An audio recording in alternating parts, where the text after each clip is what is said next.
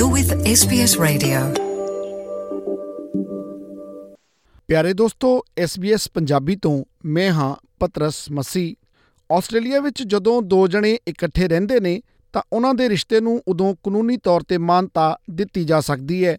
ਬੇਸ਼ੱਕ ਉਹ ਵਿਆਹੇ ਹੋਏ ਨਾ ਵੀ ਹੋਣ।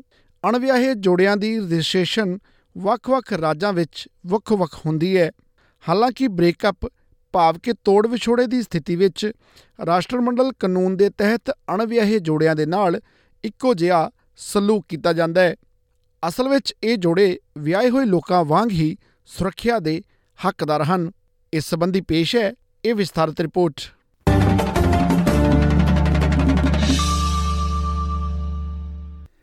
ਤਾਜ਼ਾ ਮਰਦਮਸ਼ੁਮਾਰੀ ਮੁਤਾਬਕ 2 ਮਿਲੀਅਨ ਤੋਂ ਵੱਧ ਲੋਕ ਅਣਵਿਆਹੇ ਜੋੜਿਆਂ ਵਾਲੇ ਸਬੰਧਾਂ ਤਹਿਤ ਰਜਿਸਟਰਡ ਕੀਤੇ ਗਏ ਸਨ। ਪਰ ਹਕੀਕਤ ਵਿੱਚ ਇਹ ਸਬੰਧ ਕੀ ਹੈ ਅਤੇ ਇਸ ਨੂੰ ਕਾਨੂੰਨੀ ਮਾਨਤਾ ਕਦੋਂ ਦਿੱਤੀ ਜਾਂਦੀ ਹੈ? ਪਰਿਵਾਰਕ ਕਾਨੂੰਨ ਤਹਿਤ ਅਣਵਿਆਹੇ ਜੋੜੇ ਦੇ ਸਬੰਧਾਂ ਦੀ ਪਰਿਭਾਸ਼ਾ ਨੂੰ ਵਿਆਪਕ ਰੂਪ ਵਿੱਚ ਬਿਆਨ ਕੀਤਾ ਗਿਆ ਹੈ ਅਤੇ ਇਸ ਨੂੰ ਇੱਕ ਜਾਂ ਵਿਰੋਧੀ ਲਿੰਗ ਦੇ ਦੋ ਵਿਅਕਤੀਆਂ ਦੇ ਅਸਲੀ ਘਰੇਲੂ ਆਧਾਰ ਉੱਤੇ ਇਕੱਠੇ ਰਹਿਣ ਦੇ ਰੂਪ ਵਿੱਚ ਦਰਸਾਇਆ ਗਿਆ ਹੈ।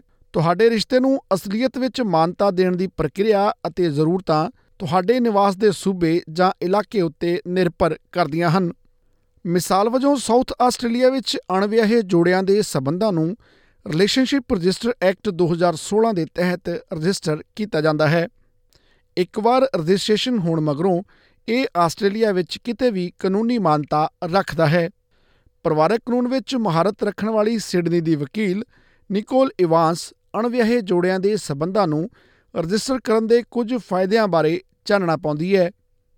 Firstly, it provides an automatic recognition at law that they're in a de facto relationship, so there's no need to have to prove that at first instance. That might assist people who are trying to get visas in the event the partner passes away. It also may affect them from an estate perspective to show that they were in a de facto relationship. For medical purposes, for next of kin, if decisions need to be made, Miss Evans ਬਿਆਨ ਕਰਦੀ ਹੈ ਕਿ ਅਣਵਿਆਹੇ ਸਬੰਧਾਂ ਨੂੰ register ਕਰਵਾਉਣਾ ਕਾਨੂੰਨੀ ਪਾਲਣ ਪੋਸ਼ਣ ਦੇ ਨਜ਼ਰੀਏ ਤੋਂ ਵੀ ਢੁਕਵਾਂ ਹੈ ਖਾਸ ਤੌਰ ਤੇ ਸਮਲਿੰਗੀ ਜੋੜਿਆਂ ਦੇ ਲਈ particularly for women. The Family Law Act requires for the non birth mother to be recognised as the other legal parent. It means that both parties have to have been in a de facto relationship at the time of conception of the child. So, registering of a de facto relationship provides that automatic legal status. ਅੱਡ ਹੋਣ ਦੇ ਮਾਮਲਿਆਂ ਵਿੱਚ ਜਿੱਥੇ ਅਣਵਿਆਹੇ ਸਬੰਧ registered ਨਹੀਂ ਹੁੰਦੇ ਅਤੇ ਦੋ ਸਾਬਕਾ ਸਾਥੀਆਂ ਵਿੱਚੋਂ ਇੱਕ ਅਦਾਲਤ ਦੇ ਸਾਹਮਣੇ ਦਾਅਵਾ ਪੇਸ਼ ਕਰਦਾ ਹੈ, ਜਿਵੇਂ ਕਿ ਜਾਇਦਾਦ ਦੀ ਵੰਡ ਜਾਂ ਸਾਥੀ ਦੀ ਸਾਂਭ ਸੰਭਾਲ, ਇਹ ਨਿਰਧਾਰਤ ਕਰਨ ਲਈ ਕਈ ਪਹਿਲੂਆਂ ਤੇ ਵਿਚਾਰ ਕੀਤਾ ਜਾਂਦਾ ਹੈ ਕਿ ਅਣਵਿਆਹਿਆ ਜੋੜਾ ਸੱਚਮੁੱਚ ਮੌਜੂਦ ਹੈ ਜਾਂ ਨਹੀਂ। ਇਹਨਾਂ ਪਹਿਲੂਆਂ ਵਿੱਚ ਰਿਸ਼ਤੇ ਦੀ ਮਿਆਦ ਇਸ ਦਾ ਜਨਤਕ ਅਕਸ, ਕੋਈ ਸਾਂਝੀ ਰਕਮ ਰਾਸ਼ੀ, ਸਰੀਰਕ ਸਬੰਧਾਂ ਦੀ ਮੌਜੂਦਗੀ ਅਤੇ ਕੀ ਜੋੜਾ ਇਕੱਠੇ ਤੌਰ ਤੇ ਰਹਿ ਰਿਹਾ ਹੈ, ਆਦਿ ਸ਼ਾਮਲ ਹਨ। ਮਿਸ ਇਵਾਂਸ ਜਿੱਥੇ ਅਦਾਲਤ ਦੇ ਮਾਪਦੰਡਾਂ ਤੇ ਚਾਨਣਾ ਪਾਉਂਦੀ ਹੈ, ਉੱਥੇ ਹੀ ਉਹ ਅਣਵਿਆਹੇ ਜੋੜਿਆਂ ਦੇ ਗਠਨ ਦੇ ਸੰਬੰਧੀ ਕੁਝ ਆਮ ਗਲਤ ਫਹਿਮੀਆਂ ਵੱਲ ਵੀ ਧਿਆਨ ਦਿਵਾਉਂਦੀ ਹੈ। A lot of people think that you have to be in a relationship for two years to be de facto. That's not true. A lot of people think if you're in a de facto relationship after two years, you're suddenly entitled to 50% of the other person's assets. Again, that's not true. So, yeah, a lot of people think you have to be living together as well to be in a de facto relationship, which is not true. There's case law that says you can be in a de facto relationship but live in separate houses. ਇੱਕ ਅਜਿਹਾ ਕਾਨੂੰਨ ਵੀ ਹੈ ਜੋ ਅਣਵਿਆਹੇ ਸਬੰਧਾਂ ਨੂੰ ਮਾਨਤਾ ਦਿੰਦਾ ਹੈ ਬੇਸ਼ੱਕ ਉਹਨਾਂ ਦੋਵਾਂ ਵਿੱਚੋਂ ਇੱਕ ਜਣੇ ਦਾ ਕਿਸੇ ਹੋਰ ਨਾਲ ਕਾਨੂੰਨੀ ਤੌਰ ਤੇ ਵਿਆਹ ਹੋਇਆ ਵੀ ਹੋਵੇ ਪਰਿਵਾਰਕ ਕਾਨੂੰਨ ਦੇ ਮਾਹਰ ਬ੍ਰਿਸਬੇਨ ਦੇ ਵਕੀਲ ਡੈਮੀਅਨ ਗਰੀਰ ਕੁਝ ਇਸ ਤਰ੍ਹਾਂ ਬਿਆਨ ਕਰਦੇ ਹਨ It doesn't happen very frequently. It is more the case of where you have people who have been married but never divorce and then they move into a de facto relationship.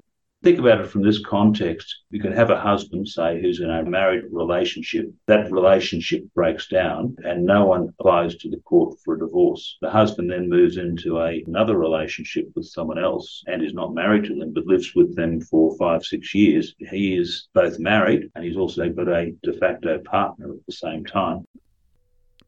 ਅਣਵਿਆਹੇ ਜੋੜੇ ਟੁੱਟ ਜਾਣ ਦੇ ਕਾਰਨ ਬੱਚਿਆਂ ਨਾਲ ਜੁੜੇ ਮਾਮਲਿਆਂ ਜਿਵੇਂ ਕਿ ਪਾਲਣ ਪੋਸ਼ਣ ਦੇ ਪ੍ਰਬੰਧ ਅਤੇ ਬੱਚਿਆਂ ਨਾਲ ਸੰਪਰਕ ਵਰਗੇ ਮਸਲਿਆਂ ਨੂੰ ਅਦਾਲਤ ਵੱਲੋਂ ਉਸੇ ਤਰ੍ਹਾਂ ਨਜਿੱਠਿਆ ਜਾਂਦਾ ਹੈ, ਜਿਵੇਂ ਕਿ ਵਿਆਹੇ ਜੋੜਿਆਂ ਲਈ ਕੀਤਾ ਜਾਂਦਾ ਹੈ।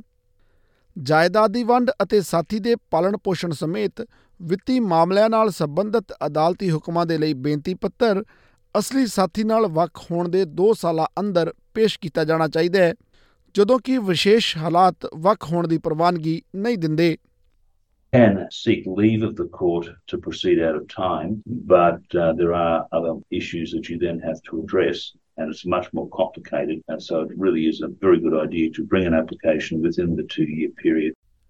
ਵਿਕਲਪ ਵਜੋਂ ਸਾਬਕਾ ਸਾਥੀਆਂ ਨੂੰ ਆਪਸੀ ਸਮਝੌਤੇ ਤੇ ਪਹੁੰਚਣਾ ਹੋਵੇਗਾ ਪਰ ਉਹਨਾਂ ਨੂੰ ਇਹ ਵੀ ਯਕੀਨੀ ਬਣਾਉਣਾ ਚਾਹੀਦਾ ਹੈ ਕਿ ਸਮਝੌਤਾ ਕਾਨੂੰਨੀ ਤੌਰ ਉੱਤੇ ਜਾਇਜ਼ ਹੋਵੇ really important thing is it must be properly documented. And the two ways of documenting it are either asking the court to make orders by consent resolving financial matters, or you can enter into a financial agreement. Miss Evans ਇਹ ਦੱਸਦੀ ਹੈ ਕਿ ਅਜਿਹੇ ਜੋੜੇ ਆਪਣੇ ਵਿਆਹੇ ਸਾਥੀਆਂ ਵਾਂਗ ਰਿਸ਼ਤਿਆਂ ਦੌਰਾਨ ਕਿਸੇ ਵੀ ਪੱਕੇ ਵਿੱਤੀ ਸਮਝੌਤੇ ਵਿੱਚ ਦਾਖਲ ਹੋ ਸਕਦੇ ਹਨ ਇਹ ਧਿਆਨ ਰੱਖਣਾ ਮਹੱਤਵਪੂਰਨ ਹੈ ਕਿ ਇਸ ਪ੍ਰਕਾਰ ਦਾ ਸਮਝੌਤਾ ਕੇਵਲ ਇੱਕ ਕਾਨੂੰਨੀ ਪੇਸ਼ੇਵਰ ਦੁਆਰਾ ਹੀ ਤਿਆਰ ਕੀਤਾ ਜਾ ਸਕਦਾ ਹੈ। So it documents what you've both brought into the relationship and it determines then what the agreement is of how the assets and liabilities would be split between you in the event of a separation. And you need to see a lawyer to get these documents drafted. The lawyer has to sign a document that says they've provided you with independent legal advice on the advantages and disadvantages of entering into this type of agreement. ਦਰਅਸਲ ਜਿਹੜੇ ਜੋੜੇ ਵੱਖ ਹੋ ਜਾਂਦੇ ਹਨ ਉਹ ਬੱਚਿਆਂ ਅਤੇ ਵਿੱਤੀ ਮਾਮਲਿਆਂ ਨਾਲ ਸੰਬੰਧਿਤ ਵਿਵਾਦਾਂ ਦੇ ਸਮਝੌਤੇ ਉੱਤੇ ਪੁੱਜਣ ਦੇ ਲਈ ਵਿਚੋਲਗੀ ਸੇਵਾਵਾਂ ਦਾ ਇਸਤੇਮਾਲ ਵੀ ਕਰ ਸਕਦੇ ਹਨ। ਵੈਸਟਰਨ ਆਸਟ੍ਰੇਲੀਆ ਤੋਂ relationship Australia counsellor Fiona Bennett ਦਾ ਆਖਣਾ ਹੈ ਕਿ ਵਿਚੋਲਗੀ ਦੋਵਾਂ ਧਿਰਾਂ ਨੂੰ ਉਹਨਾਂ ਦੀਆਂ ਭਾਵਨਾਵਾਂ ਵਿੱਚ ਵਹੇ ਬਿਨਾਂ ਦੋਵਾਂ ਦੇ ਲਈ ਨਿਰਪੱਖ ਅਤੇ ਨਿਆਂ ਸੰਗਤ ਸਮਝੌਤੇ ਤੱਕ ਪਹੁੰਚਣ ਵਿੱਚ ਮਦਦ ਕਰ ਸਕਦੀ ਹੈ। ਵਿਚੋਲਗੀ ਦੀ ਪ੍ਰਕਿਰਿਆ ਸਵੈ ਇੱਛਤ ਹੈ। ਜਦੋਂ ਇੱਕ ਧਿਰ ਇਸ ਨੂੰ ਸ਼ੁਰੂ ਕਰਦੀ ਹੈ ਤਾਂ ਸੇਵਾ ਦੂਜੇ ਵਿਅਕਤੀ ਨਾਲ ਇਹ ਪੁੱਛਣ ਲਈ ਸੰਪਰਕ ਕਰਦੀ ਹੈ ਕਿ ਕੀ ਉਹ ਹਿੱਸਾ ਲੈਣ ਲਈ ਤਿਆਰ ਹਨ। ਮਿਸ ਬੈਨਟ ਇਹ ਦੱਸਦੀ ਹੈ ਕਿ ਜੇਕਰ ਦੋਵੇਂ ਧਿਰਾਂ ਅੱਗੇ ਵਧਣ ਲਈ ਸਹਿਮਤ ਹੁੰਦੀਆਂ ਨੇ, ਤਾਂ ਕਿਸੇ ਵੀ ਜੋਖਮ ਦੇ ਕਾਰਕਾਂ ਸਮੇਤ ਰਿਸ਼ਤੇ ਦੇ ਇਤਿਹਾਸ ਨੂੰ ਸਮਝਣ ਦੇ ਲਈ ਇੱਕ ਸਕਰੀਨਿੰਗ ਪ੍ਰਕਿਰਿਆ ਅਪਣਾਈ ਜਾਂਦੀ ਹੈ।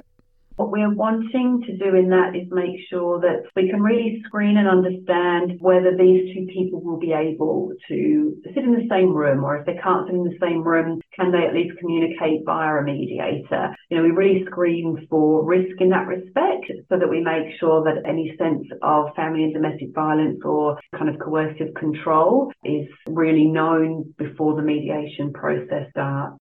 ਕੁੱਲ ਮਿਲਾ ਕੇ ਵਿਚੋਲਗੀ ਦਾ ਸਹਾਰਾ ਲੈਣ ਵਾਲੇ ਵੱਖ-ਵੱਖ ਜੋੜਿਆਂ ਦੇ ਲਈ ਫਾਇਦੇ ਵਾਲੀ ਗੱਲ ਇਹ ਹੈ ਕਿ ਉਹ ਆਪਣੇ ਝਗੜਿਆਂ ਨੂੰ ਸਸ਼ਕਤ ਤਰੀਕੇ ਨਾਲ ਸੁਲਝਾਉਣ ਦਾ ਯਤਨ ਕਰ ਸਕਦੇ ਹਨ। you start in court, it becomes by default a very adversarial and argumentative process. Whereas if you're coming through mediation, you're finding out what you are able to see from the other one's point of view. It provides education along the way so that actually, you know, people feel equipped to handle the situation themselves rather than just sitting back and being told what to do. SBS ਦੇ ਲਈ ਜ਼ੋ ਥਮਾਈਡੂ ਦੁਆਰਾ ਤਿਆਰ ਕੀਤੀ ਗਈ ਇਸ ਪੇਸ਼ਕਾਰੀ ਦਾ ਪੰਜਾਬੀ ਅਨੁਵਾਦ ਪਤਰਸ ਮਸੀਹ ਵੱਲੋਂ ਪੇਸ਼ ਕੀਤਾ ਗਿਆ ਹੈ। ਫੇਸਬੁੱਕ ਉਤੇ SBS ਪੰਜਾਬੀ ਨੂੰ ਲਾਈਕ ਕਰੋ, ਸਾਂਝਾ ਕਰੋ ਅਤੇ ਆਪਣੇ ਵਿਚਾਰ ਵੀ ਪ੍ਰਗਟਾਓ।